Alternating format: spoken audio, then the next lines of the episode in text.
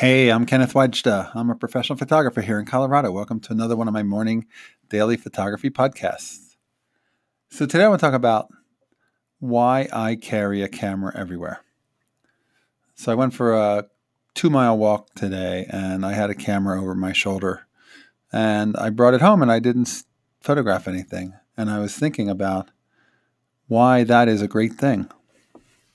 Because when you have a camera over your shoulder, you subconsciously are always on the lookout for ideas for things to photograph.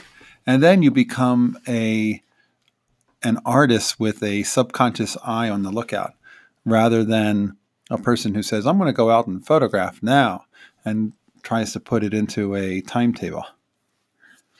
Kind of like how a comedian or a writer carries a notebook and whenever inspiration strikes, they take notes.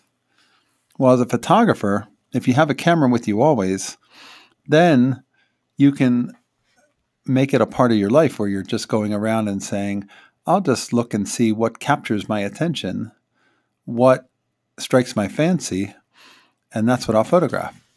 In fact, I think that for the most part, that is what I photograph. When somebody says, Well, what do you shoot? And I'm like, I don't know, whatever attracts my eye, whatever catches my attention. And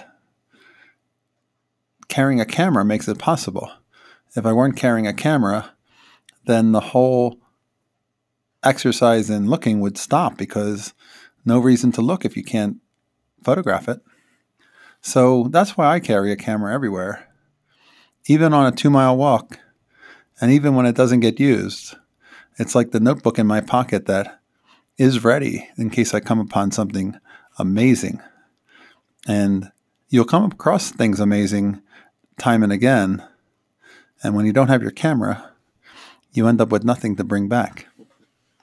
All right, that's today's photography talk. If you're enjoying these, hit the subscribe button.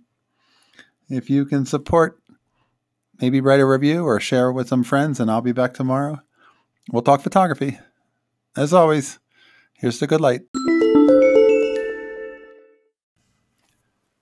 Hey, one last thing. Watch my YouTube channel. Here's to goodlight.com. And I put out a weekly YouTube of inspiring photo talks, and I think you'll enjoy it. So take a look. Here's to good light.